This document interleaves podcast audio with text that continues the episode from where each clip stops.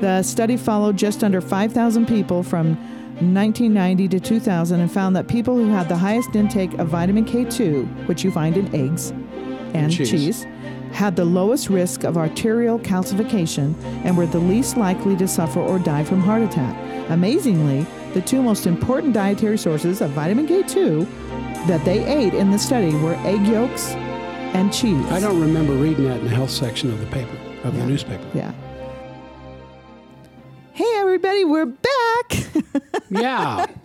I'm Mary Stockwell. and I'm Dr. Jack. And welcome back to the Forbidden Doctor podcast. This is episode 137 Higher cholesterol equals a longer, healthier life. Yeah, you know, we apologize for being away for four months. Mm, Four months, I think. Yeah. I mean, who knew that writing this lengthy book that you've put together on melting breast lumps could be so involved and take so much time? Mm-hmm. yeah, we've written two other books previously, but they were more like booklets. This this is a book. Yes, it is. And we are almost finished. Yeah, it's almost sent off to the editor as we speak. So Yeah, but but we're back, and this one is a killer. I mean, uh, it's about a killer that millions of uneducated Americans take every day. Most of what we do uh, regarding our health as we age is based on it's well, it's based on fear and our surrender to that fear into the hands of those that we believe will deliver us from our fears. And it, it seems to be the only way most of us can deal with that. Yeah, but you know, many of us, mo- adults, we are more and more empowering ourselves with really well researched information in order to make our own decisions about our health care and that of our families. Yeah. And um, that's what we're going to bring to you today. Yeah, interestingly enough, uh, the more any of us examine the, the multitudes of peer reviewed research that's out there on our own, the more we realize that we have been sold as a nation down the river of a drug propaganda to the point where modern medicine has become the largest killer of our species, exceeded only by malnutrition. That's represented by the ever increasing numbers of heart disease and cancer related deaths. Yeah, so the mission of the Forbidden Doctor, uh, we're bringing forbidden information into the light with volumes of peer reviewed research to back up our claims today. You're going to be blown away today. And this is all research you can read for yourself. All the links are on the bottom of the screens, and you can go look and and Yeah, we, we, this, this isn't supposition on our part. This No. is the result of a lot of research. this is really important stuff. This can save a lot of lives. So, So there's no area of lifestyle, diet, uh, medical science that has been consistently more corrupted by the uh, constantly discredited edicts, I would say, of so called national health authorities. And it's echoed in both lay and professional media than the area of fats and oils and their and their forms and, and their roles in, in our bodies. So, from hydrogenated trans fats and the margarine product denials to this ridiculous saturated fat hysteria that's going on, um, the food dictocrats, these uh, false health authorities, have consistently gotten it wrong through most of the 20th, now 21st centuries. Uh, cholesterol, cholesterol fighting drugs are now the top prescriptions, and you are the ultimate victims of this. I don't know what else to call it, but ignorance on steroids. Yeah. So in this podcast, we will make the natural, historic, and truly scientific case for the necessary and essential fats and their forms required for human development and health.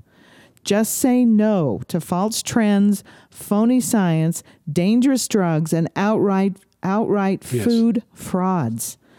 I mean, take charge of your health. The future of healthcare arrived a long time ago, and we just need to catch up. Yes. Okay. Everybody read the disclaimer. And we're back to our forbidden secrets they don't want you to know.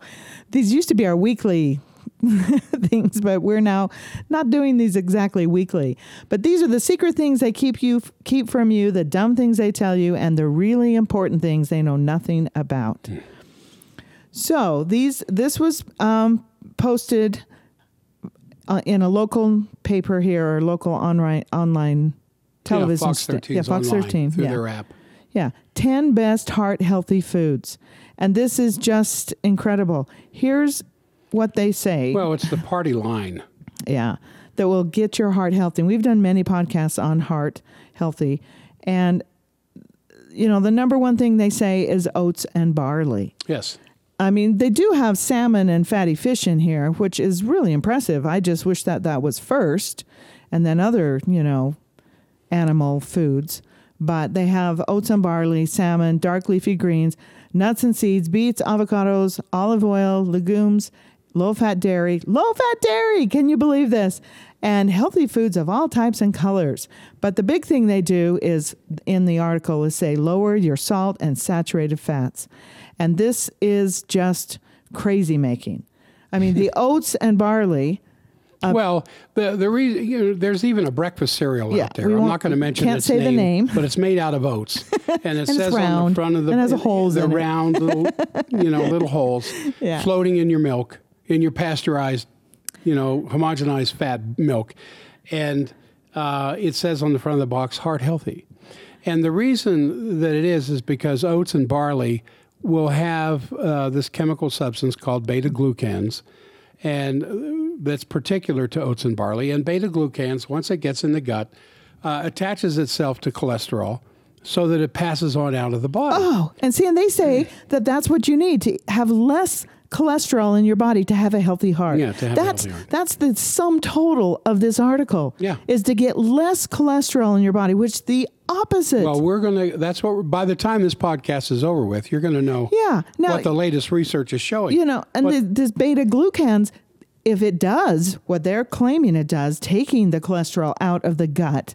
that's not a dietary cholesterol. dietary cholesterol that you eat, taking it out of the gut, that isn't a good thing. That is not a reason to help your heart because you need that cholesterol. well, the overwhelming majority of cholesterol is made by your liver. And the less Well- cholesterol you eat, the more your liver's going to make. Well, we'll get to that, but what they're saying in this article is that you need to get that nasty cholesterol out of that you ate out of your body, and oats will help you do that. Which, but but the the good thing about oats is the protein that's in it. Dr. Roy Lee talked about how r- oats can help you rebuild muscle because of the protein in it. yeah, But- oats have almost 20% protein. Yeah, but they don't have a lot of fat.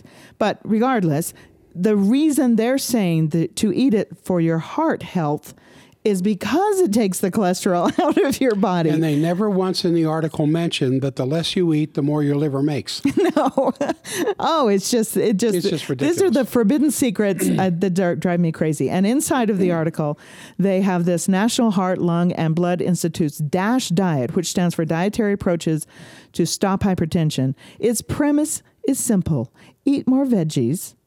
Fruits and low fat dairy foods while cutting way back on any food high in saturated fat and limit your intake of salt. I mean, this is a recipe for disaster.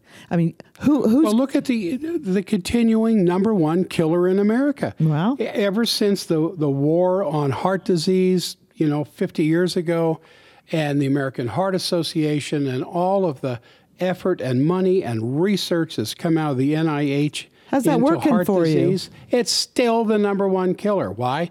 Because they're not looking at the cause Yeah. of heart disease, just one of its symptoms. Oh, so anyway, it, the, the, I was going to read parts of the article, but it's, No, it's yeah, it keeps saying to can go read replace it yourself. saturated fat with the nutrient-packed avocado a day, which does have good fat in it. I'm not saying it doesn't. Um, and then, then we talked a lot of when we were discussing this, the legumes. The soluble fiber binds to extra LDL cholesterol in your body and deposits, disposes it in the form of waste. Um, that's again scary to me that they're trying to get rid of cholesterol out of your body.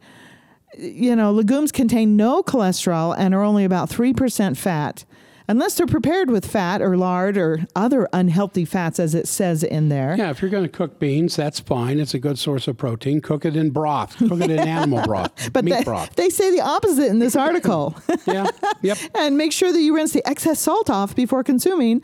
And then, of course, um, load. It's just the standard propaganda. Yeah, it just drives that's me produced crazy. by big pharma Yeah. and big food, okay. Um, and it smacks And- and then right they up in quote- the face of research. And then they say this quote dairy products contain a high amount of saturated fat, so be sure to choose low fat products. And then it says saturated fat has been known to increase LDL cholesterol. I mean, I, well, we'll go on. Okay, we'll move on because I'm not going to even look at anything more I wrote there. Okay, let's go to the next one. This one I threw in at the last minute. Um, this is an immunologist. She admits that babies are only vaccinated to train parents During the first year. during the first year of life. A PhD immunologist and vaccine proponent admitted during a conference involving healthcare professionals that babies are only given shots up to the age up to age 1 in order to train the parents to get their children into the medical system and that vaccines are completely worthless the first year cuz a baby doesn't make its own No, antibodies. uh, not till they're about 12 to 14 months does their body start to make its So he- own antibodies. Here she responded to questions. So the question was so the science seems fairly clear that for the first year of life, probably that the immunization is not stimulating the kind of response we expect it to stimulate. And the immunologist says, true. Then the next question so what's the rationale for continuing to do that if it's not going doing what it's supposed to be doing? The answer, she says, the vaccines are given at pediatric wellness visits, and the idea is that you are training the parent to bring their child in at all the pediatric wellness visits, and that it's only the year visit that actually is truly important. But that for most parents, but that for most parents, you are not going to get them to bring their kids in if they don't come in at two months, four months, and six months. And it, so it's actually more of a training thing. It's interesting. I was on the phone with somebody, doesn't say, county health public, a county public health person last week, and one of their vaccine nurses, she was like, "Oh, you're talking about vaccines? Make sure you tell them that they have to do that year shot because the first 3, the 2, the 4 and the 6 month shots don't work." And I was like, "Yeah, Oh, I know." Laughter, laughter. Ha ha. Well, let's just go ahead and put aluminum into our baby and and formaldehyde and stem cells and everything else for the whole first year of their life and disrupt the microbiome, which in my opinion is maybe the most important thing the first year of life and it doesn't even work. Okay, I'll calm down. All right. Yeah. Yeah. Okay. Let's begin our podcast. All right. So this was um, this was a story in our local news. Uh, again, talking about Salt Lake City area, we have a bit of a connection with it.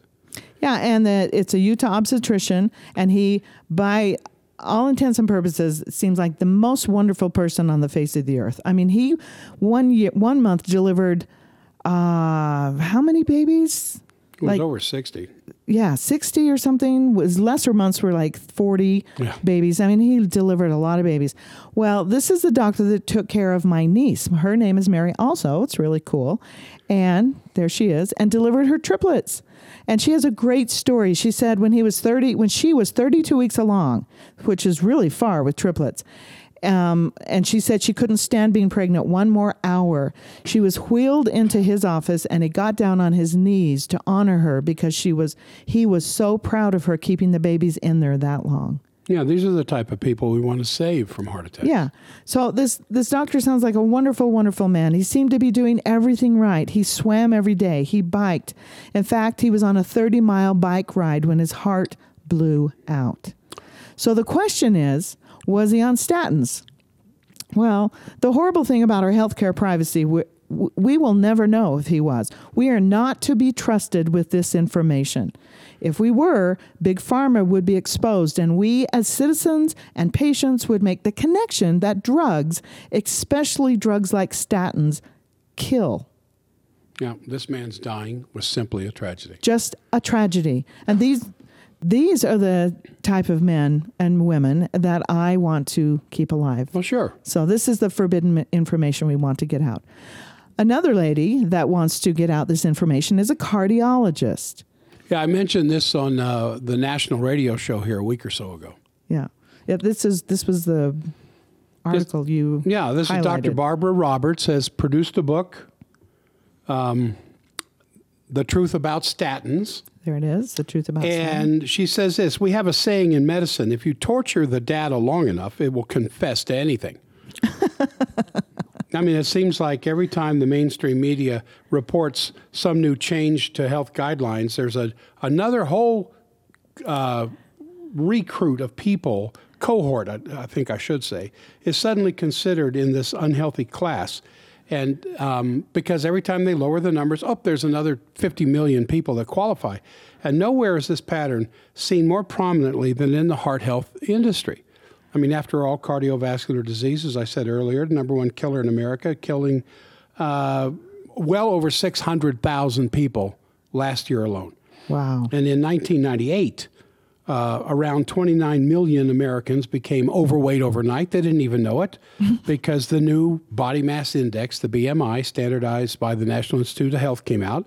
So suddenly there were almost 30 million Americans that were suddenly obese. They weren't obese the day before. Now they're obese Including because new numbers. athletes. Yeah, Yeah. including some athletes.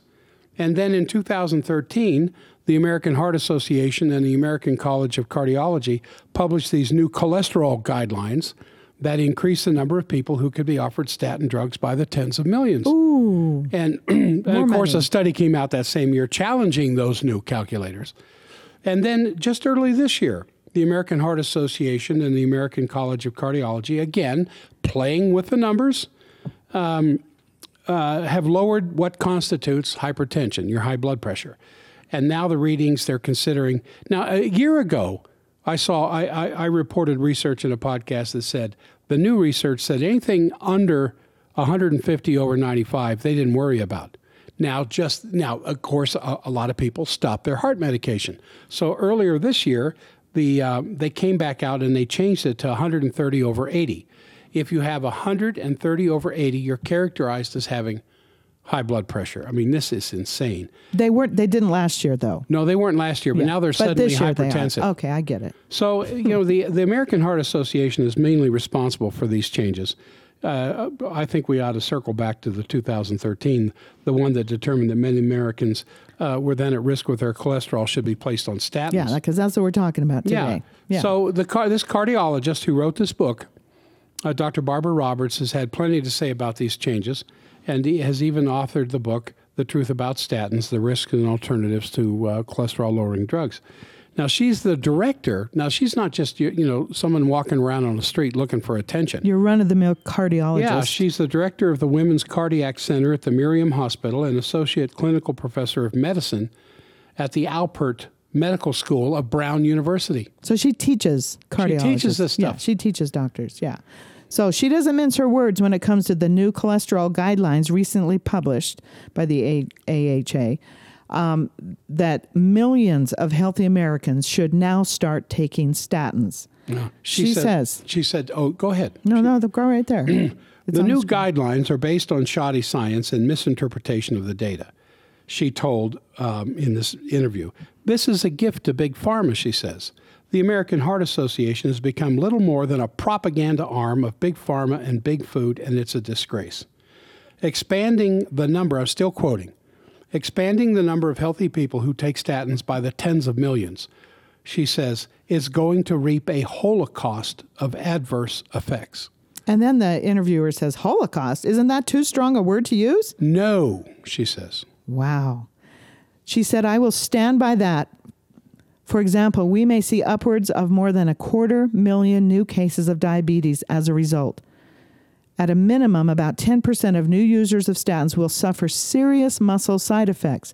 We will see increased instances of cognitive dysfunction because of these statins, nerve damage, liver damage, and an increased risk of kidney injury.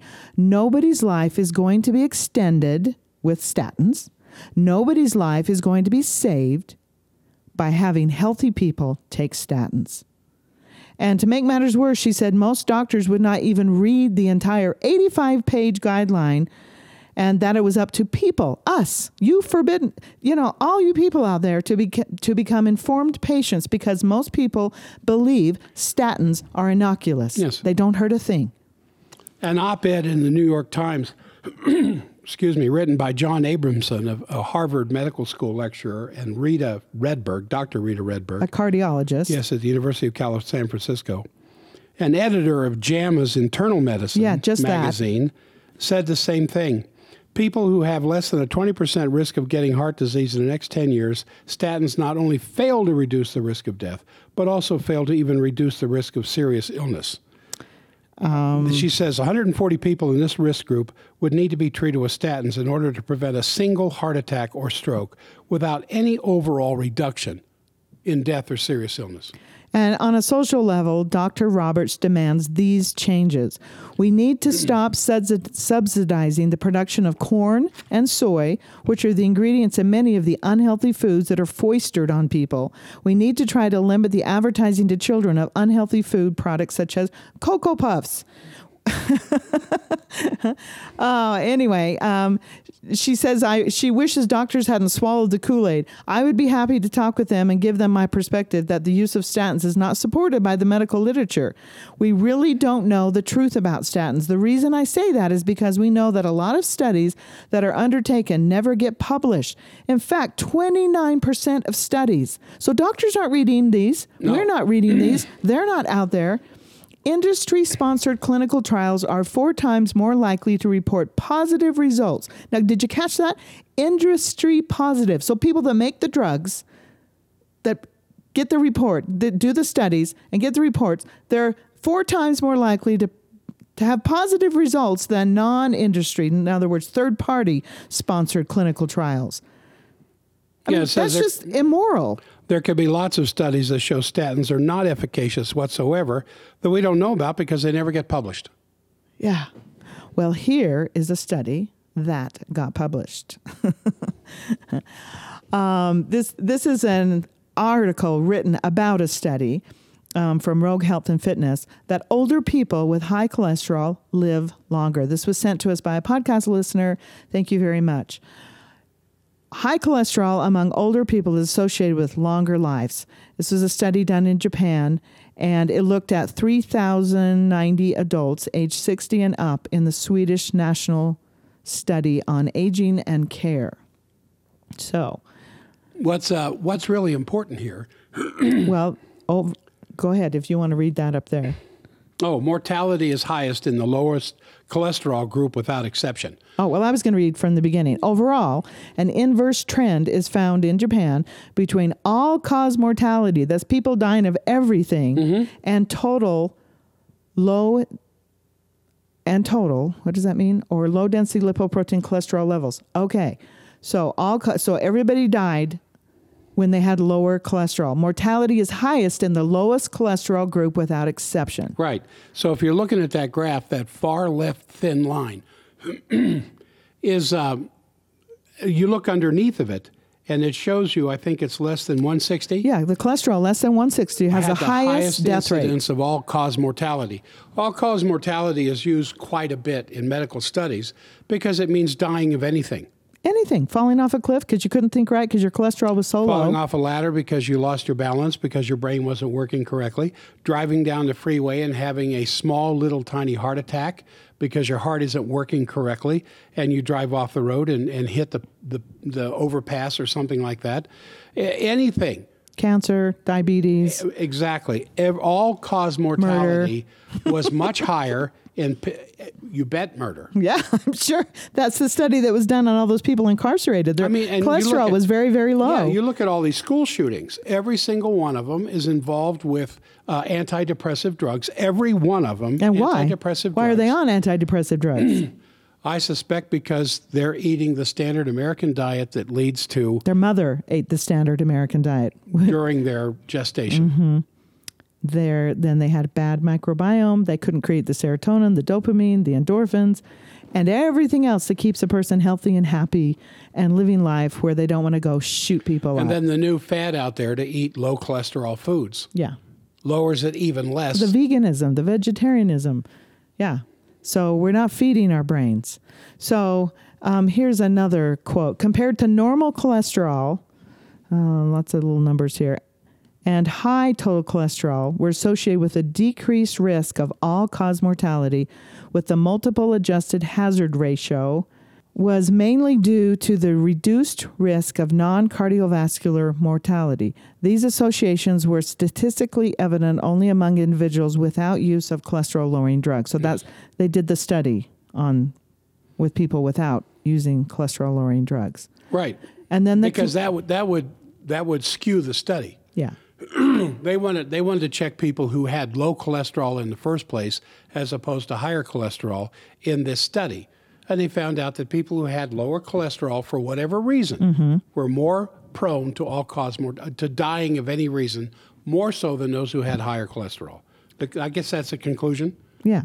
The, The, in, the inverse association between high total cholesterol and reduced all cause mortality in older adults is primarily due to non cardiovascular mortality, especially among those who are not treated with cholesterol lowering drugs. So, ruling out heart attacks, every other reason that you could die, the lower your cholesterol, the higher your, your, your chances of dying for any of those reasons. so, conclusion a number of studies found that at least in people older than 60, high cholesterol is associated with lower death rates.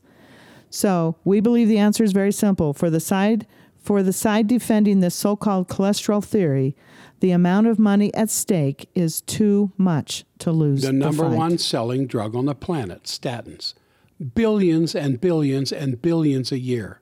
And they're not about to give up that market, Yeah. regardless of what the science shows. So, with so much evidence against it, the cholesterol theory still has so much traction.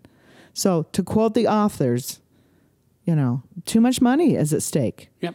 And here is another article by Weston A. Price Foundation. Yeah, a lot of you are familiar with westonaprice.org. We highly recommend that as a source of uh, nutritional information. And they say, not content with $16 billion in yearly sales, the statin industry is aiming to rope in ev- even more patients. Yes. And this is from JAMA, the Journal of Medical Association, Internal Medicine, back in 2014, all four, four whole years ago. 97% of women aged 66 to 75 and 100% of men qualify for statins. Yeah. Whoa, not content with $16 billion a year. Yeah, and here is a study published in Toxicology found evidence that statins degrade the extracellular matrix of the tendons, leading to tendon rupture. And another um, study found that statins cause disruptions leading to breast cancer. Yeah. We'll, we'll get into we'll get into more of this as we go along here. What you can expect from this. Yeah.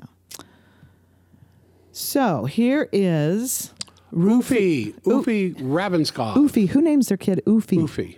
Well, Hey, Oofy.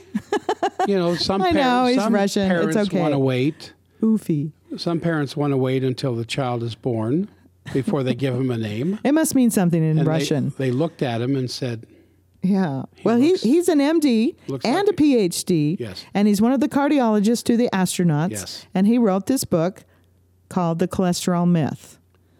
So, and here, uh, people, and this article um, that he's published here, people with high cholesterol live the longest.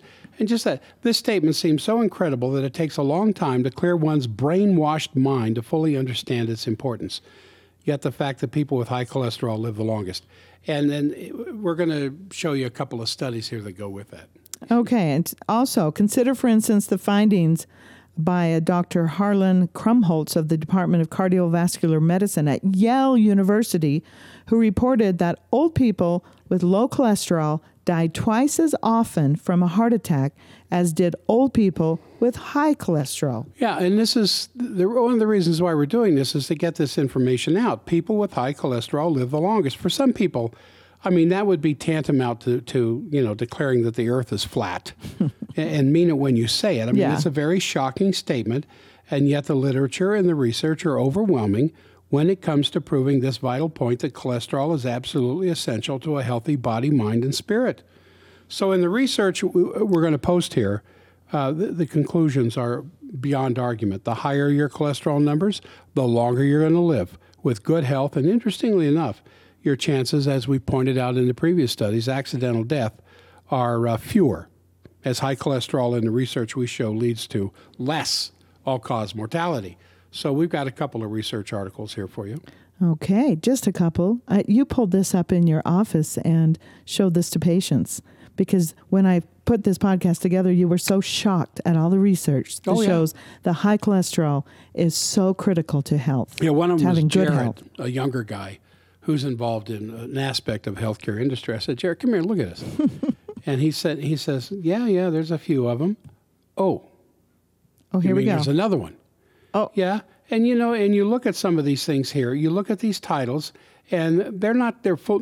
Oh, there's another page. High cholesterol may protect us against infections and atherosclerosis. There's just some of them.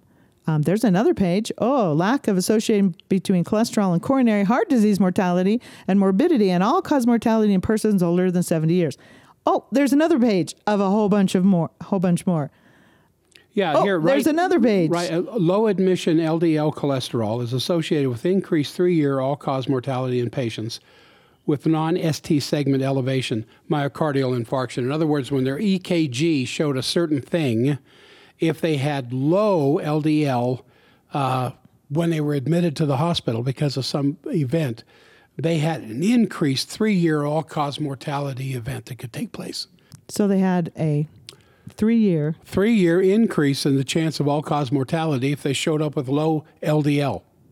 That's so scary. And that's, of course, that's what medication's supposed to do for you, is to give Okay. you low LDL. Now, here is another incredible article. Oh, it's not. I, it is so not an incredible article. This is from the New York Times. Just found this. This is really new. I'm weighing the pros and cons of statins. Well, as you know, the New York Times is, you know, probably supported by Big Pharma with all the advertising and everything because this article does not show any cons of statins. It only shows pros. This lady that wrote this, there were 666 comments the last time I checked. This screen shows 614. And not any of them that I read, I read almost 500 comments because the article is just stupid. The article is just a big ad for statins. All That's right. all it is. And I and I read these and there were there were no there were no positive comments. Like people writing in was, "Oh man, you know, my dad died of heart attacks and, you know, I'm still alive at 102 and I've been taking statins for 40 years." No, they wrote in and wrote the most horrible Well, reasons read- for not taking Let's read statins. some of these. And these are directly from the New York Times. Yeah, I just cut and pasted these, just some of the 661 comments. Cholesterol is essential to life. It metabolizes about 25 steroids and it fights inflammation throughout the body. Half of it is used in the brain where it protects neural neuron neuronal Neuronal. neuronal Nerve connection. connections. Neural connections, of course. Yet there seems to be no studies related to the effects of cholesterol deprivation. Yes, statins kill liver, liver enzymes which produce cholesterol, thereby depriving the body of essential protection. This is not a side effect, it is the central effect of statins. It is poorly understood. The consequences of taking statins are many muscle pain and weakness, type 2 diabetes, Parkinson's disease, and even progressive supranuclear palsy. One person in my family, not a blood relative, is 72 and dying of PSP. Because of his father's premature death due to heart attack, he was put on a high dose of statin for about 15 years. I had a long talk with him before he lost the ability to speak, and I'm convinced that the cholesterol deprivation causes irreversible disease. I know it sounds strange, but cholesterol is good for you. On the other hand, progressively tightened LDL norms are good for big pharma companies. In other words, saying that your L, your your number should be way way down. Yes. Yeah. Big So- pharma, 35 billion a year worth of good. Wow. Here's I'm a 64 year old pharmacist with 42 years experience working in the hospital setting. Think he'd know something in that position. Yeah. My opinion, for what it's worth, echoes that of Seinfeld's Cosmo Kramer when discussing motion powered carpet sweepers. Quote, statins are the biggest scam perpetrated on the American public since one hour martinizing. Yeah, I mean, you know, I put these in. These are actual comments from people. This is a 42 year old experienced pharmacist, and he's just like, Yep. oh, Says it's the it's the biggest, biggest scam. perpetrated on the American public. Another one. I tried several statins and all produced such fatigue I needed help getting out of bed and suffered miserable cramp like pains in various parts of my body. I tried red yeast rice and had similar, though less severe symptoms. Every single immediate family member has had high cholesterol. My father lived to be 97, and my mother, a very heavy smoker, died at 88. Hmm. I have decided to rely on genes, not statins. Yes, think long and hard before taking a statin for primary prevention. We have no system except self reporting for adverse effects, and they're hugely underreported. Your doctor isn't required to report and almost never does. On top of this, there's a cadre of statin believers slash pushers who suppress and dismiss the side effects that get reported. I didn't have to click on the Lancet link to guess that this would be Rory Collins' show proselyting um, of compliance. Take your statins. That's the author of the New York Times article. Merck has contributed two. 217.5 million to Collins's cholesterol treatment trialist collaboration. Wow. Yes, Merck, the Zocor, Zocor company, the generic form, the generic of which simvastatin, which is what I took for seven months, I had no warning at all what could happen to me. First, incipient foot cramps, then tightening of tendons, then a snapped tendon, torn shoulder, and hip. What's that, Jack? Labrums. That's the thing that holds the joint together, the, the thing that surrounds the hip. Okay, blood clot. And finally, waking up in the night screaming, both legs like blocks of wood from the knees down. Now, why, why wouldn't your doctor want to warn you about the early signs? Well, as he says at the beginning, they're not reported because the end of the story is some kind of neuromuscular disease with huge myopathy. You can see photos at statinvictims.com. I know four other people personally who got a neuromuscular disease within a year of starting a statin. Also, once more, also one more who died.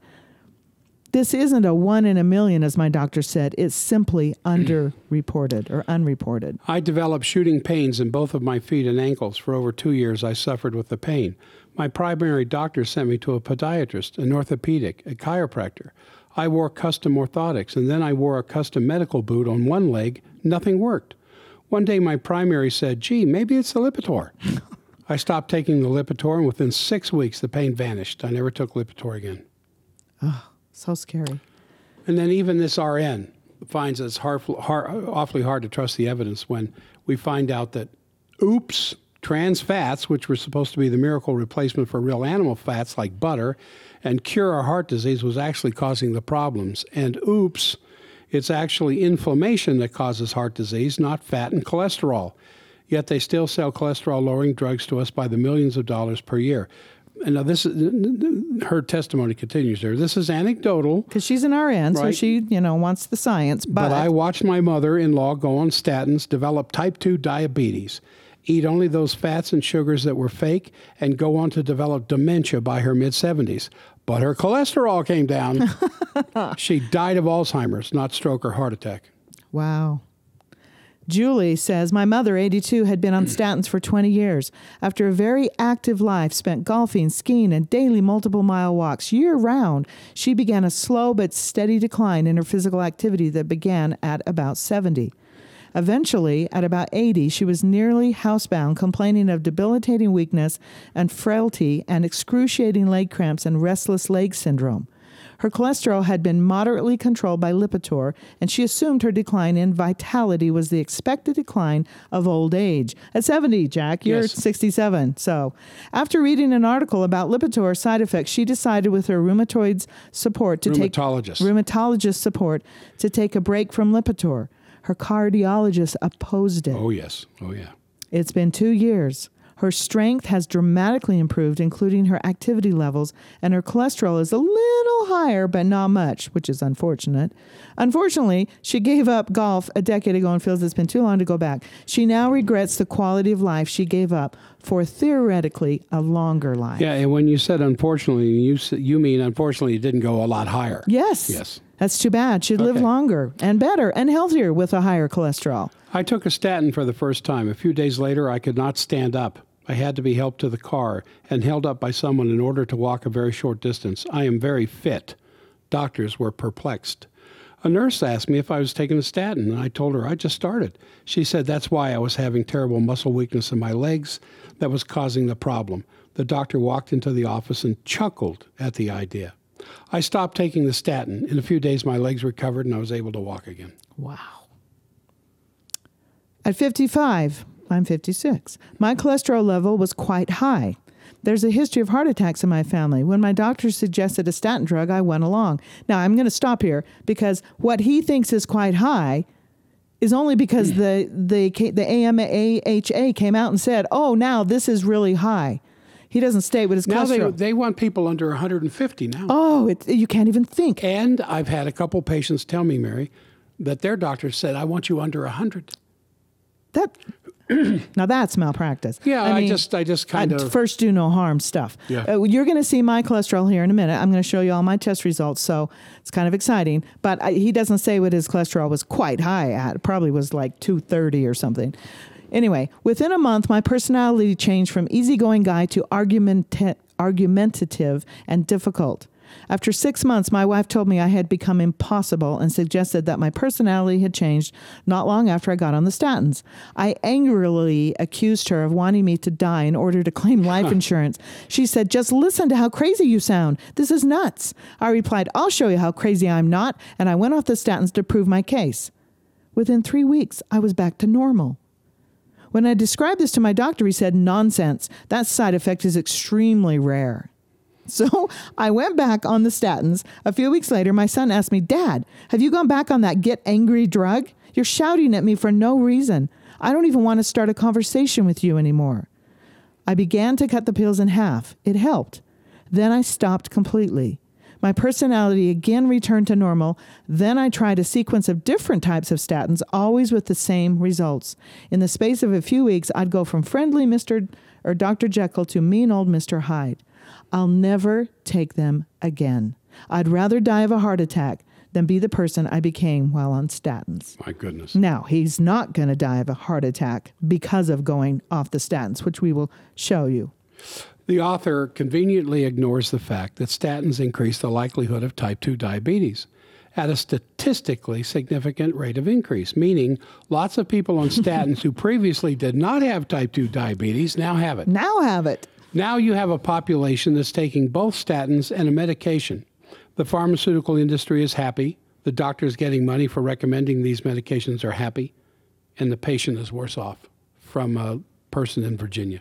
Wow. I want you to say, uh, Jack, I want you to tell your story. Hey, Jack, you got something to say about this? Um, getting the personality change with not going Well- on statins.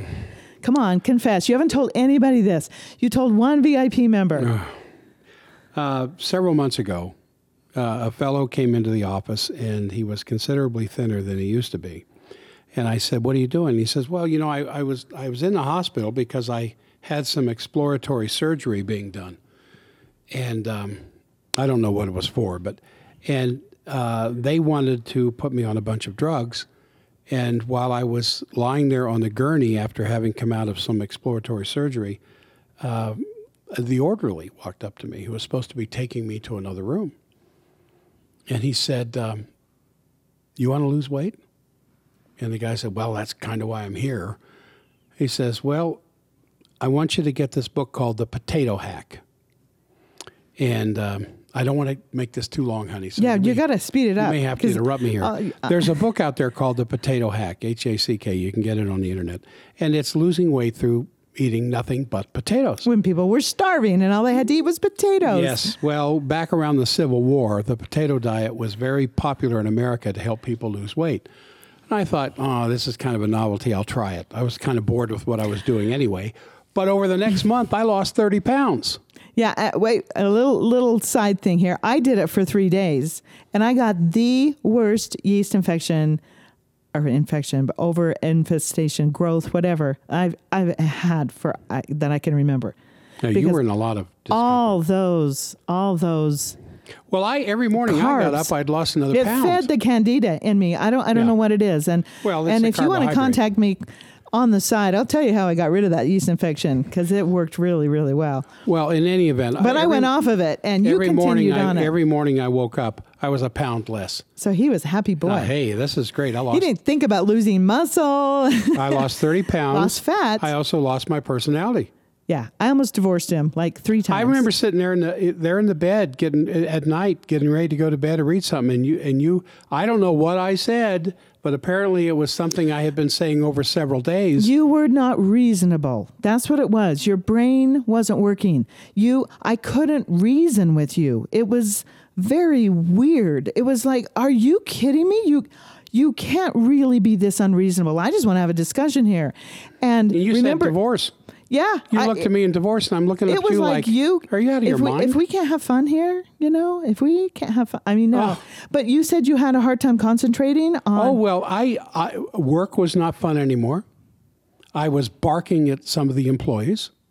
I was short with imp- with patients I used to spend a lot of time with, but I didn't. Hey, but you lost weight. But I lost weight. it was worth it. And you said you had a hard time thinking too. I had a hard time thinking. I was up several times a night. Uh, I was not going into REM sleep. All my dreams disappeared. All these little things crept in without me putting them all together in one. Now, could you imagine you went off fat and protein uh, significantly? Can you imagine a statin on top of that? Forcing it people, even lower. people that are told to eat ve- ve- vegetarian, you know, eight vegetables, servings of vegetables a day, and that's the right way, and then they take a statin on top of on it. On top of it. Yeah. So I gave it up and I went to a very high fat diet. I would say And I fell in love with him again. 65 to 75% fat. Oh. Lots of lots of eggs, uh, lots of cheese, lots of cream, uh, lots of fatty meats. I don't Cut think out, I cut out the carbs, cut out the carbs the completely. potatoes. butter on everything, butter in everything, butter around everything, and within less than a week. You you noticed it within two or three days. Oh, yeah. and you stopped getting up at night. You went into REM sleep. Yeah, I started dreaming like there was no tomorrow. and I fell back in love with you. So don't So we're still do together. that. Yeah, can you So imagine? Like that, like So that wife and that boy said about their. I, I think it was that last Yeah. one. All right.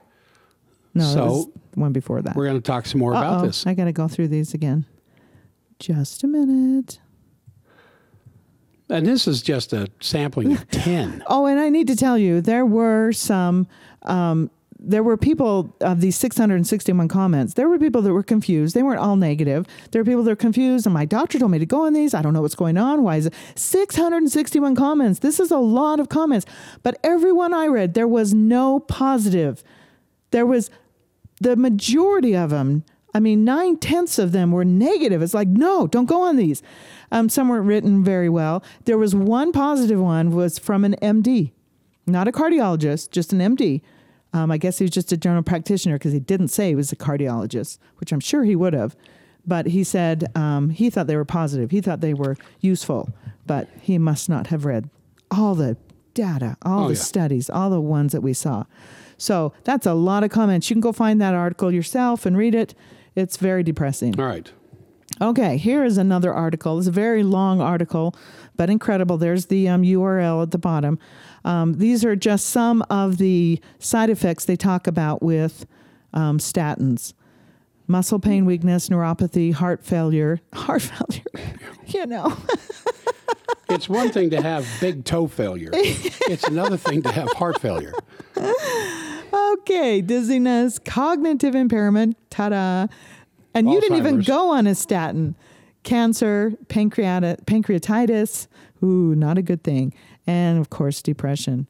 Um, and then um, are there, oops, I went the wrong way. Are there any benefits? Most doctors are convinced and seek to convince their patients that the benefits of statin drugs far outweigh the side effects. They can cite a number of studies in which statins statin use has lowered the number the number of coronary deaths compared to controls. But as Dr. Ravnskov has pointed out in his book The Cholesterol Myth, the results of the major studies generally showed only small differences, and these differences were often statistically insignificant and independent of the amount of cholesterol lowering achieved. In two studies, more deaths occurred in the treatment group compared to controls. He found an equal number of cardiovascular deaths in the treatment and control groups and a greater number of total deaths in the treatment groups. So I want to say something here about being statistically insignificant. you you can see uh, something that'll come across the uh, 24 7 news programs on TV or your local news channel, and they'll say, oh, a new study published that uh, this particular cholesterol lowering drug was proven to be 35% more effective than the previous test or something like that. And what you don't find, unless you go read the study, mm-hmm. you find out that there was a very small amount of people. Oh, like 10 people in oh, the study? 10 people that were in the study oh. group, 10 people in the placebo, the control group. They were getting a placebo. So 35%. 10 people in the treatment group. Yeah.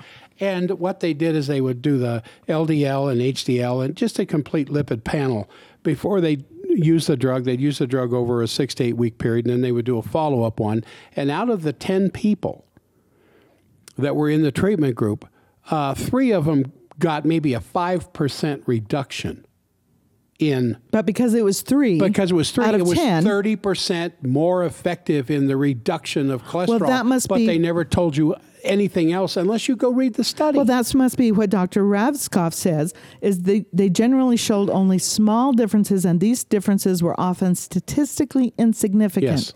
so most doctors are convinced and seek to convince her patients that the benefits of statin drugs far outweigh the side effects. But doc, this doctor says they are statistically insignificant yes. and actually found studies that the total deaths were higher in the treated. And as a part group. of this study, this little uh, here's a, rec- a picture in the recent ad for Lipitor, and implies that cholesterol lowering is for everyone, even slim young women. However, in the, fine, the fine print, we read that Lipitor has not been shown to prevent heart disease or heart attacks. So, if the makers of Lipitor need to provide this disclaimer after millions of dollars invested in studies, why should anyone risk side effects taking yeah, so to just reemphasize this, because the side effects, as we went through, this was an ad looking for people for a Lipitor study. Mm-hmm. And at the very end of the ad, if you bothered to read the whole thing, Lipitor has not been shown to prevent heart disease or heart attacks. So they're not selling Lipitor to lower heart disease or heart attack risk. They're selling Lipitor to lower cholesterol, which it will do. It will do. Definitely will do that, which is a very, very bad thing. So why would, if you're trying to take Lipitor to prevent a heart attack or stroke or whatever, why would you risk the side effects when they're saying right there it doesn't do that? Yeah. Because the side effects are, are horrific. That PSP just scared me to death. Yeah, progressive supranuclear palsy. Yeah. It's just a slow breakdown of your ability to walk, cognition, several other things. It's like Alzheimer's for the entire body, not just the brain. Oh. Now, that's not completely true, but I think that's the it, it, what happens to the brain as far as cognitive thought in dementia or Alzheimer's. Uh, the, the same thing can happen throughout the rest of the body in the body's slow loss of balance, the slow loss of motor control, the slow onset of vertigo. Well, Parkinson's is bad enough. And it, yeah, I mean, that's right it's there. It's not completely unrelated to Parkinson's. Yeah. I had a patient that was newly diagnosed with I didn't have a patient. Our clinic has a patient that I was counseling with that had just been recently diagnosed with Parkinson's. Went home, I of course, put him on GAPS. Went home, started making the GAPS. Within five days, the shaking had stopped in his yes. hand. Yep. Getting that, that fat in there. Yep. Yeah. Okay. So, what does the liver produce? The liver, we know the liver has been identified in producing over 600 functions inside the body, which is obviously one of the reasons why you can't live without it. But here's four of the most important ones coagulation factors, uh, so that your body can clot properly using fibrin and platelets. The factors that allow that to happen are made in the liver. Uh, the bottom left there, bile. Uh, your gallbladder does not make bile. Your gallbladder just holds on to it to when your body needs a good dose of it. But the bile is actually made inside the liver. Uh, amino acids you're, you're, there are about eight or nine, depending on what school you went to, essential amino acids that must come through in your diet. The rest of them, your body makes out of essential or out of non-essential aminos, but your that's liver makes. taking place in the liver, and the liver sends those things out into the bloodstream, and the whatever cells need them pick them up. And then cholesterol, your bo- your liver makes cholesterol. Why in the world would your liver make such a deadly, dangerous mm, compound? That that thing that causes heart attacks. Yes, and- because eh, cholesterol is absolutely essential to life. Since we cannot possibly eat enough cholesterol to use for our body's daily functions, our bodies make their own. When we eat more foods rich in this compound, our bodies make less. If we deprive ourselves of foods high in cholesterol, such as eggs, butter, and liver, there's a picture of liver up there, Yep. our body revs up its cholesterol synthesis. The end result is that for most of us, eating foods high in cholesterol has very little impact on our blood cholesterol levels. That's right. So the reason that they use statin drugs is to is they, they tell you stop eating foods with cholesterol and take this drug, which will force your liver to stop making it. Uh, there's over 50 hormones that have cholesterol as a base. That stops. Oh, Uh, muscle function is dependent upon cholesterol, so something called rhabdomyolysis will show up. That's where all the muscle pain comes from. your white blood cells, your immune, your immune stops working The- well. Yeah, your white blood cells that attack the inva- invader are dependent upon cholesterol being present. Uh, the brain, of course, is mostly cholesterol. Just that. Uh, and it, the list goes on and on and on. But it's a great way to make money. It's a great way to scare people and to make some money. 35 billion a year. Yep. Okay. So we can learn some things from Nat, from Dr. Natasha Campbell McBride from her excellent book called Put Your Heart Where Your Mouth Is. She says, when it comes to fats, when we analyze the biochemical composition of human fat in your own body, and fat is a structural element in your body, every organ inside your body is sitting in a bed of fat, hard fat, a thick bed of saturated fat.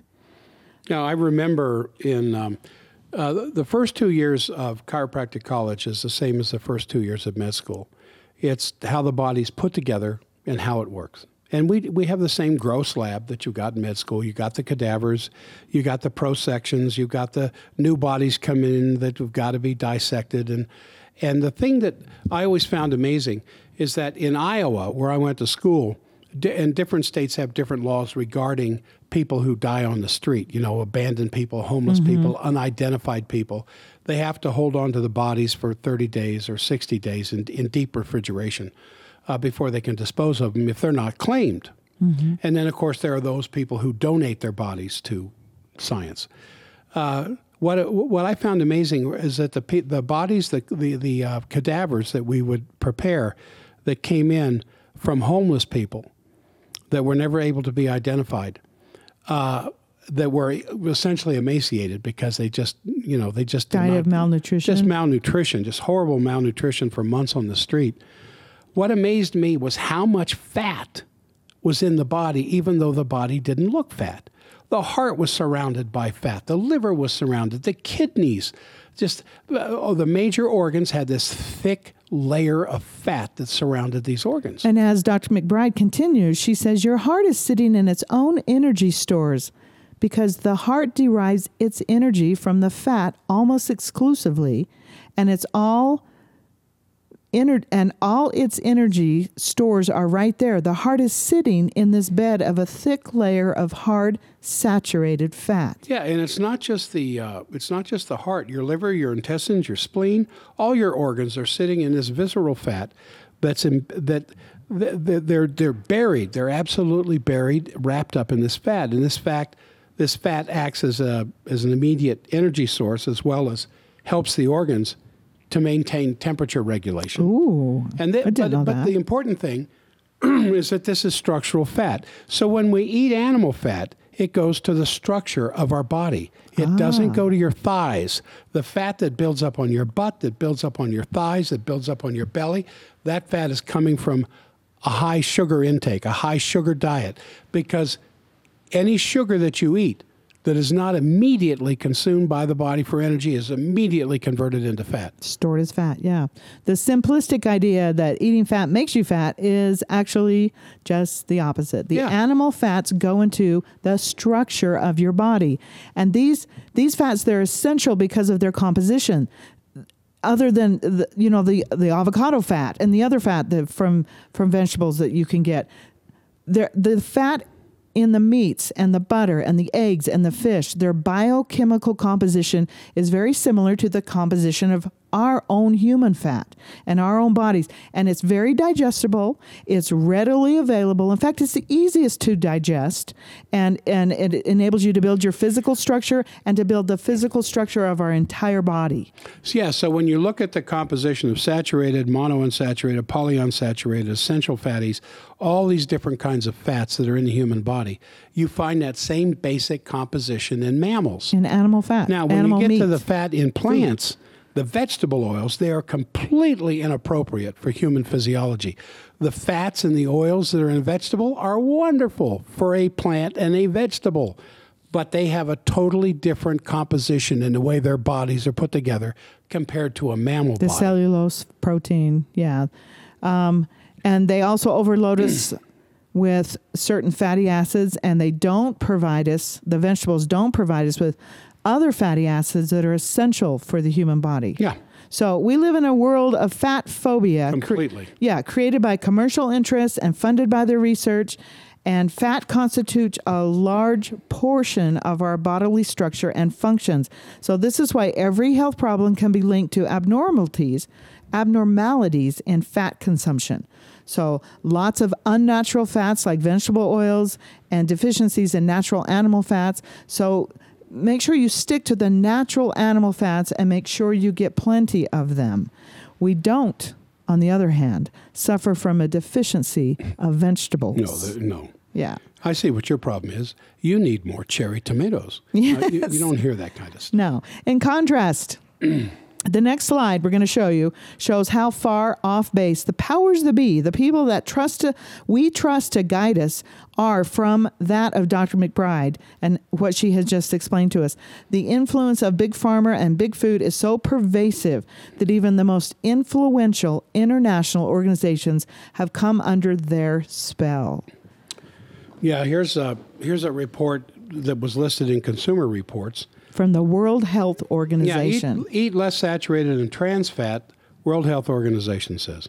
This article states that too much saturated fat in your diet can raise the risk of heart disease and will clog your arteries. So I'm going to ask you a question here. Yeah, you there's the URL. You can go look at it if you'd like. But let, let me ask you a question. Set some butter outside for just a little while on a warm day, and what happens? It's going to melt. it melts. So, what do you think happens in your body when you eat that fat, you eat some butter, and your body is 98.7 degrees with a core temperature of 103 degrees? Yeah, your heart is running at 103. Your liver and kidneys are running at 103 degrees. What do you think happens to butter at that temperature? just use some common sense. Is that butter going to clog your arteries? I mean, in the most simplistic way. And they use this stupid analogy that somehow when you eat that greasy hamburger, that fat's going to go right in the bloodstream, and, then that big old ball of hamburger fat is going to plug an artery.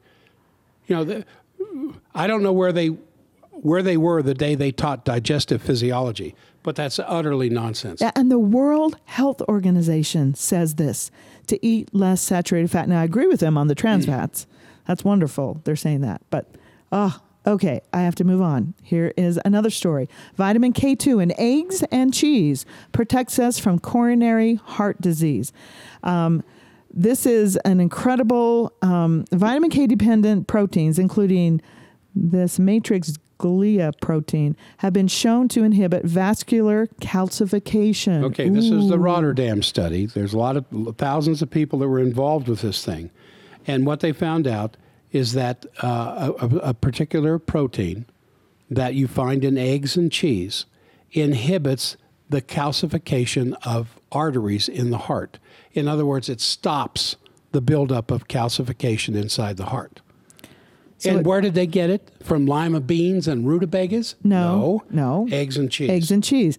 Um, there's an incredibly important role that vitamin K2 from eggs and cheese plays in protecting us against heart disease. Plaques are much more likely to rupture when they accumulate calcium deposits, which makes them fragile. Yes. Vitamin K is the single most important nutrient that prevents our arteries from accumulating these calcium deposits K2. Excuse me, vitamin K2. Vitamin K, because it occurs in two forms.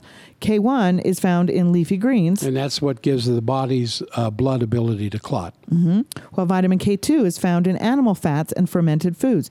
So when we eat leafy greens, the vitamin K1 has an easy time making it to our liver where we use it to make proteins that regulate, as we showed, the blood clotting and Yes.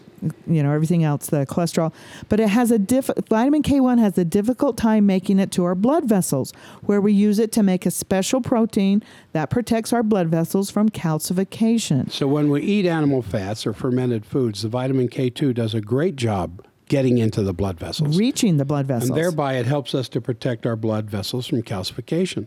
So this groundbreaking study that elucidated the importance of egg yolks was called the Rotterdam study Rotterdam. Rotterdam study.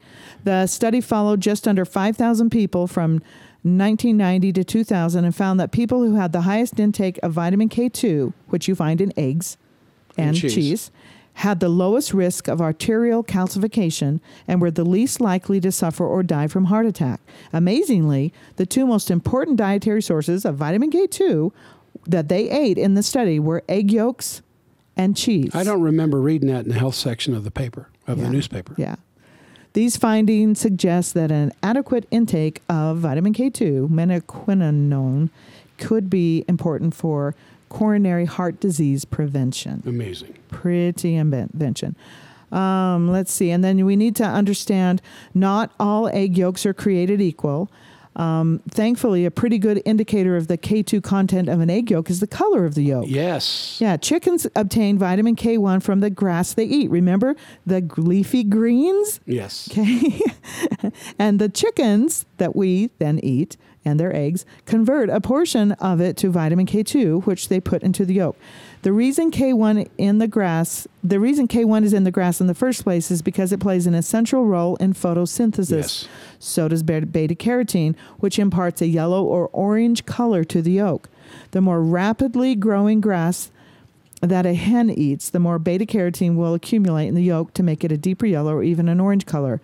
And the more K1 will be converted into K2, which helps us with the coronary heart disease and deposited in the yolk. Yeah.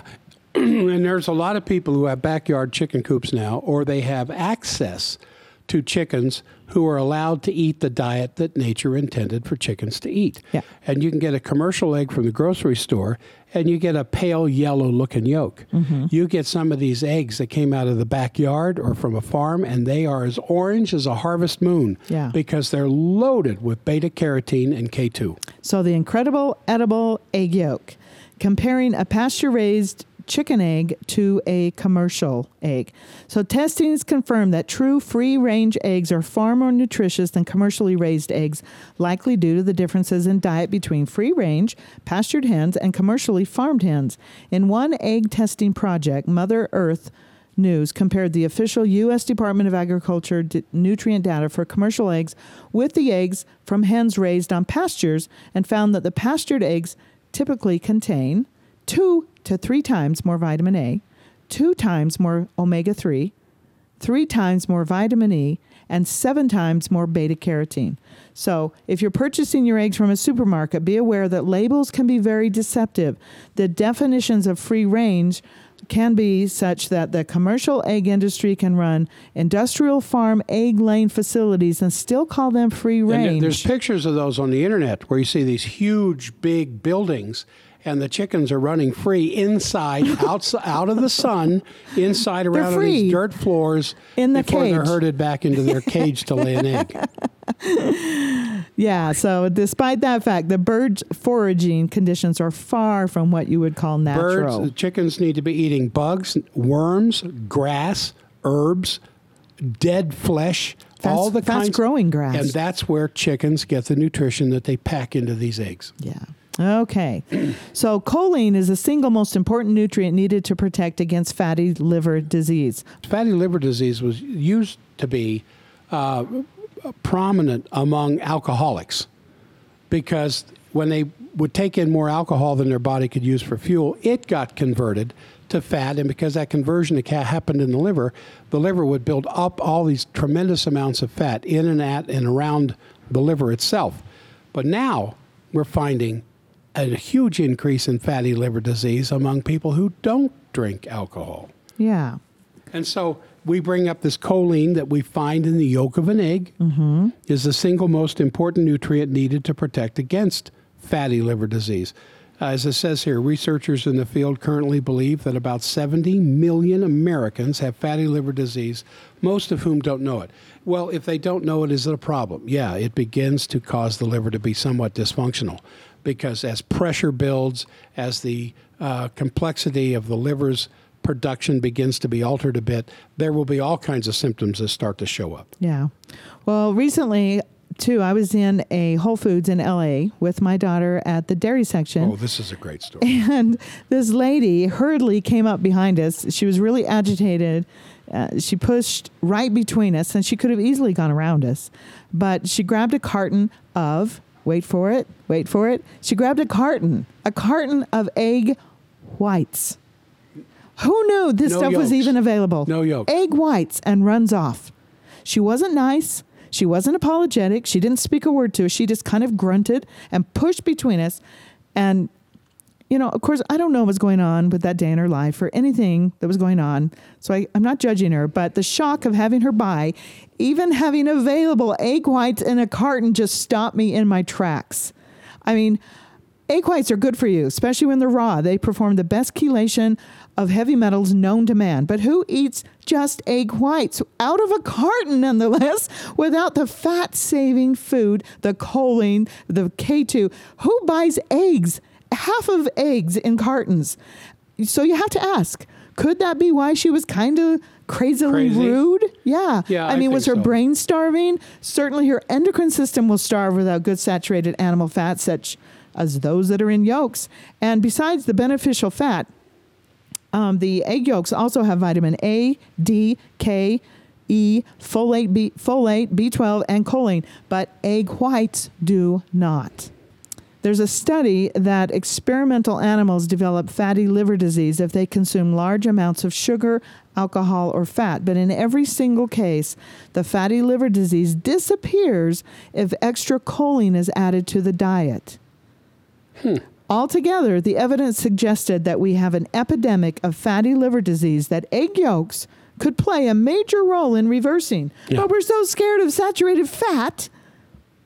Yeah, the, the brainwashing of America about saturated fats has reached epidemic levels as far as the side effects of what saturated fats provide the body with if you don't get them.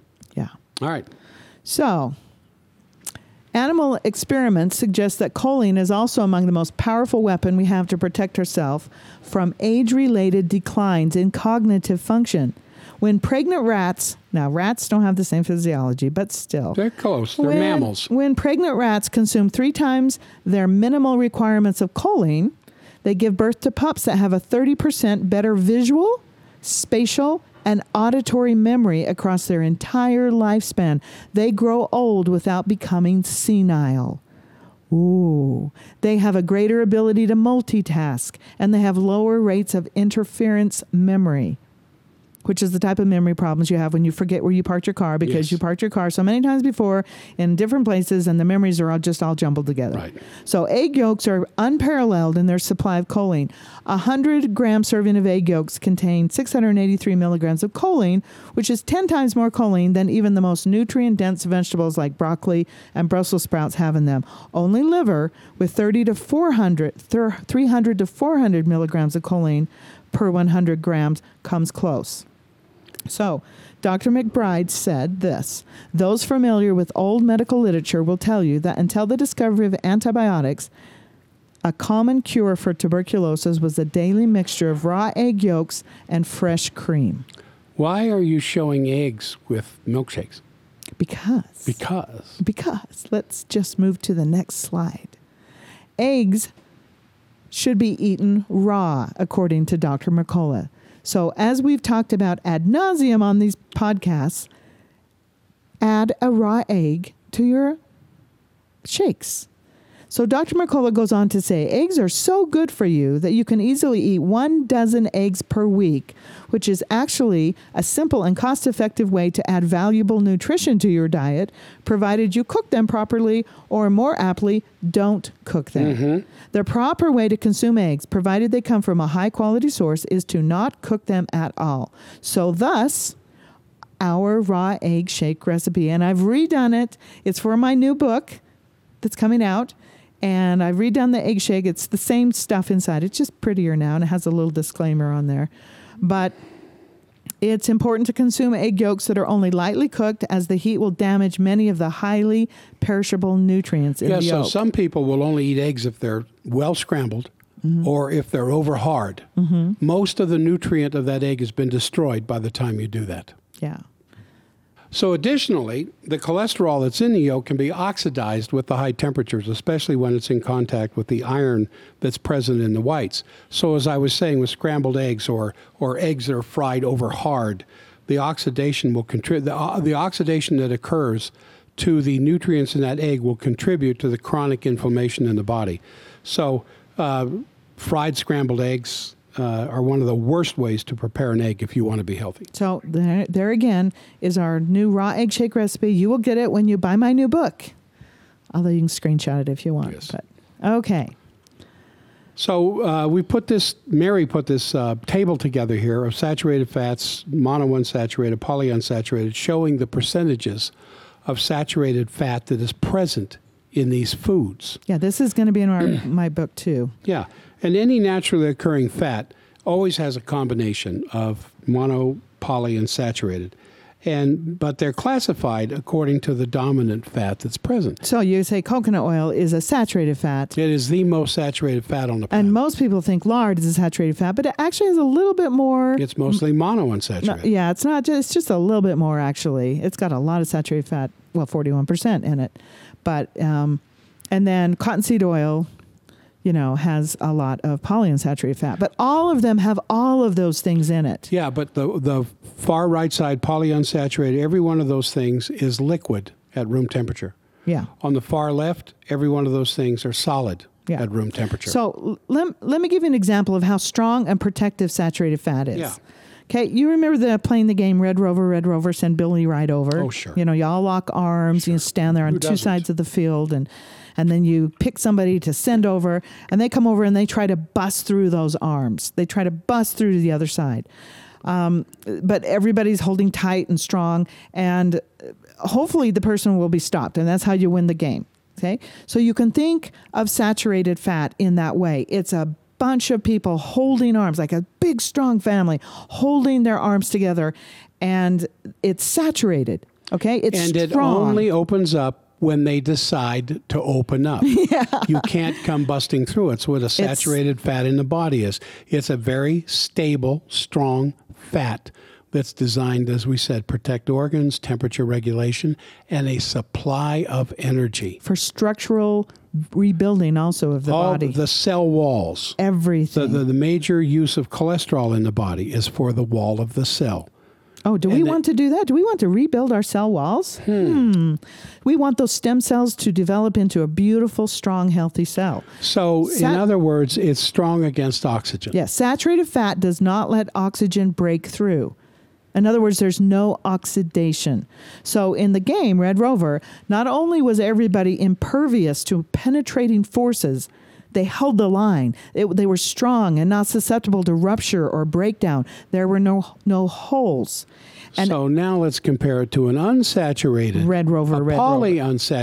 rover, red rover. Yeah, the lines would have holes in it or obvious weak points where arms were not interlocked as well and co- they, they, they could collapse, you know, when the line, when somebody came crashing through. The monounsaturated would have one hole, the polyunsaturated would have two, and sometimes up to six. These holes aren't really holes, they're double bonds, um, the, the scientific term for it.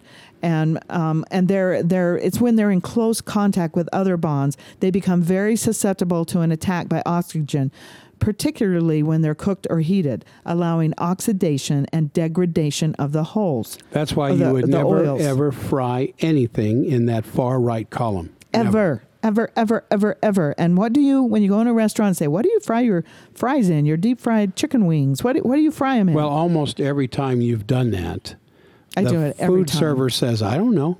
Or they go, it's a vegetable oil. No, it's, it's canola, canola oil. It's good for you. It's got the word vegetable in it.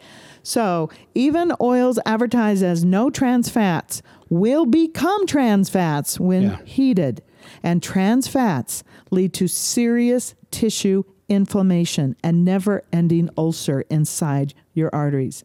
and that leads that is what leads to strokes and heart attacks. Yeah, why, why are we Not so concerned about this fat. stuff? Well, for that very reason. The monounsaturated, some of those, if they get heated, they're, they're dangerous. Uh, but all the polyunsaturated, when they get heated, they're very dangerous. They oxidize. Oxidized oils cause inflammation to the walls of the bloodstream. Yeah. And then those constant uh, inflammatory conditions is what ends up leading to um, serious plaquing, the atherosclerosis. Yeah, we could go into that deeper, but we we're kind of running out of time here. Oh, we are, I want to move to real quickly. These are my laboratory reports. Um, um, the, this, these are my blood tests, and you see my cholesterol there is 283, and it's high. Oh, no, Mary. Oh, Cholesterol is a blood lipid fat which has been which has a direct correlation with the chances of developing coronary heart disease they say. Um, uh, then my high density lipoprotein, which is not fa- high at all, th- this is the good cholesterol they say, is 77. It's supposed to be between 35 and 85. Oh no, it is good. It's because it's on the high end. Yes, you want HDL to be high. Yeah, for what they're thinking. Yeah. Then ter- triglycerides are between 93 and uh, high would be, uh, And you're kind of low yeah. on your little lot triglycerides. low on that. Which is free fats floating through the bloodstream. Yeah, when when they took this slice of time, this moment in Yeah. time from my blood, who knows what I had eaten? You know, I don't know. I eat a lot of fats, but and then my cholesterol HDL ratio. This is what killed me here. This is what it says. The lower the ratio, and mine is really low. See, it's three point six four between Right. zero and six. So mine's like right in the middle. But the lower the ratio, the lower the risk of coronary heart disease. So up above, they're saying, "Oh, my cholesterol is so high that I'm going to have I have a risk of developing coronary heart disease." But then below, they say, "Oh, wait, wait, your ratio is really good." So you have a lower risk of developing coronary heart disease. But look how they scare you in that first one. Yeah.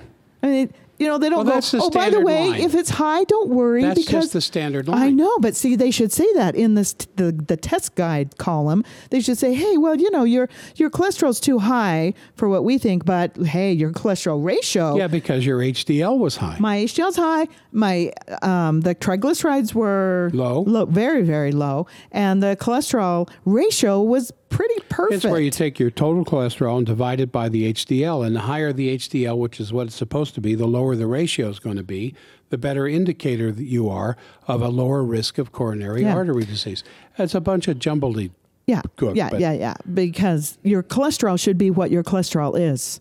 That's right. Yeah. If you need if you if you have wounds in your body, you need high LDL because you need to have that healing fat brought to that wound in the body.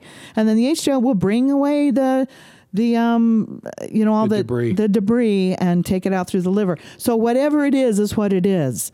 But what they're trying to say is it's because you ate that saturated So fat. what we want to know is why is the HDL Okay, the so- cholesterol Oh, by the way, I just want to show you. They told me they, they thought I was a male up there. That was great. I thought that was funny. They said my prostate. You're not. Yeah, they they they they said something about my prostate. It was hilarious.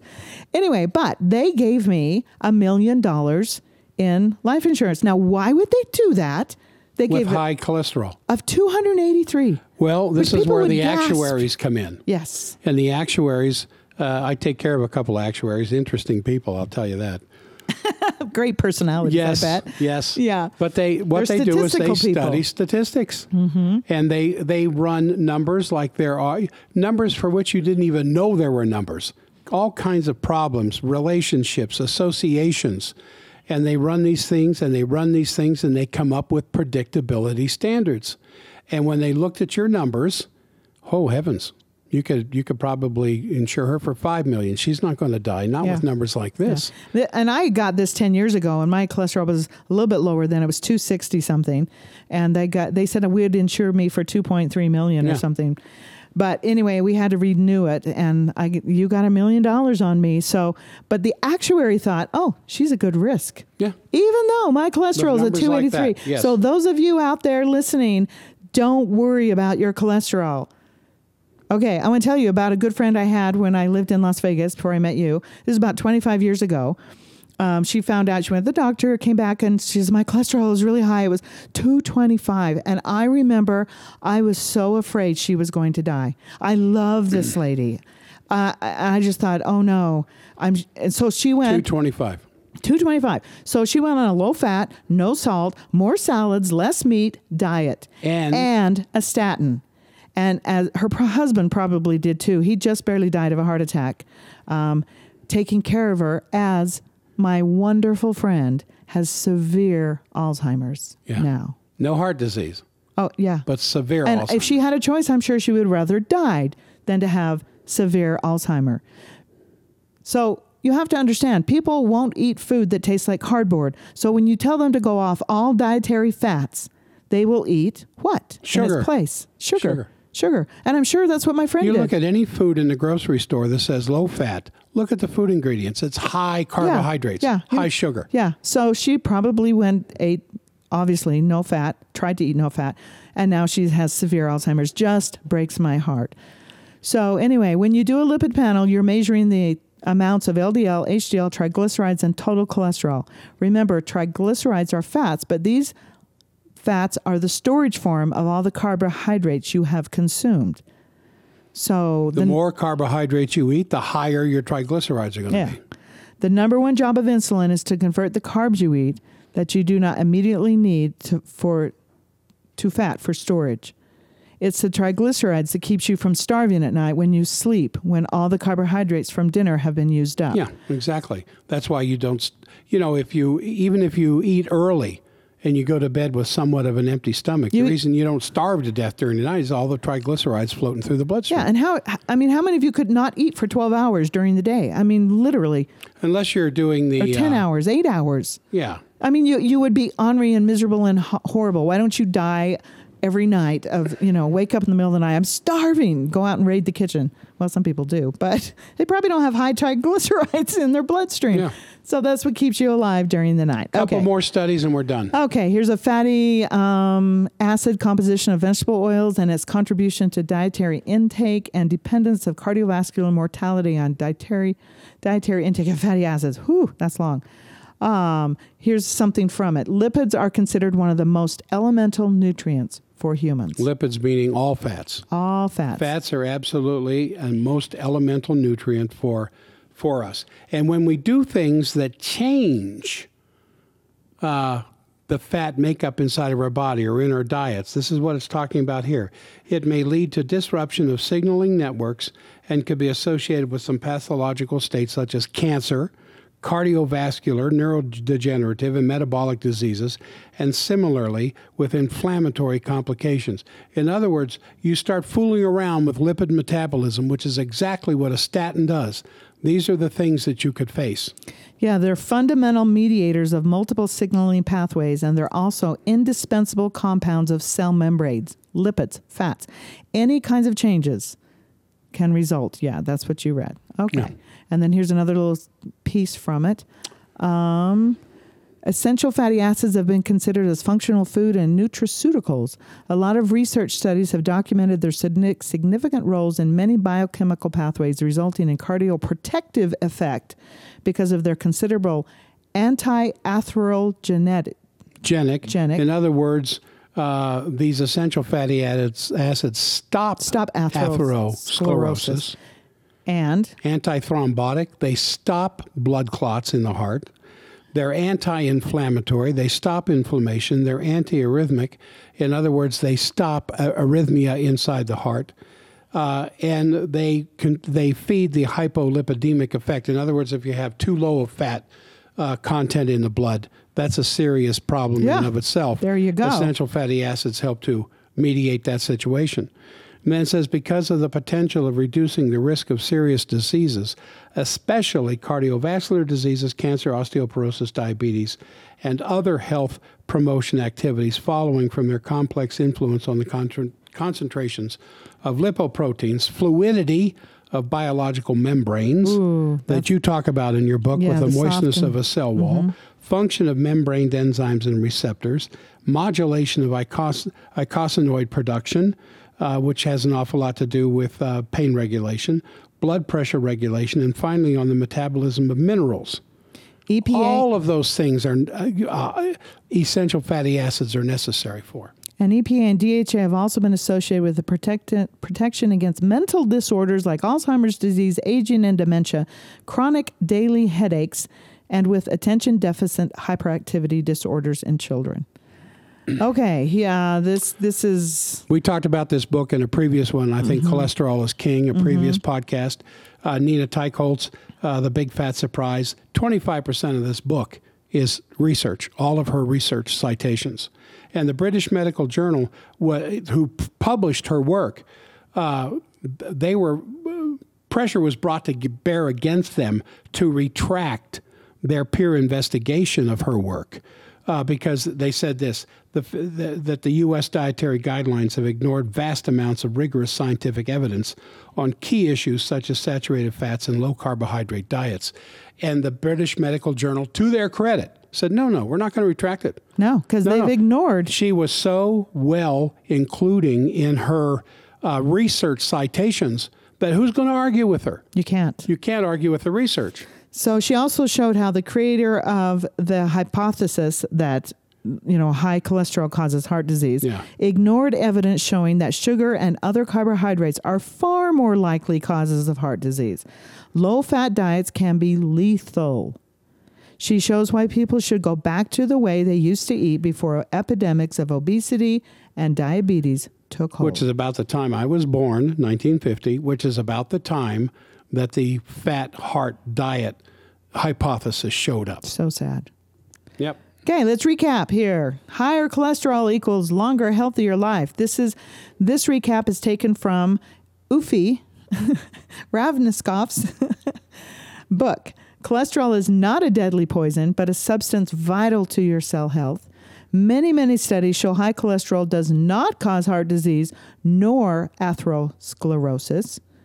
Your body liver, your body, your liver produces 3 to 4 times more cholesterol than you eat. Yeah, the only approved way to lower cholesterol is with drugs. These scientific facts have never been told to the public. And the reason why laymen, doctors, and most scientists have been misled is because it is opposing and disagreeing results that are systematically ignored or misquoted in the scientific press. Wow. So they don't they don't do any deep study. Yeah, they don't go they don't go past what's in the press, and the press is not telling them the truth. Yeah. So, older people with high cholesterol live longer.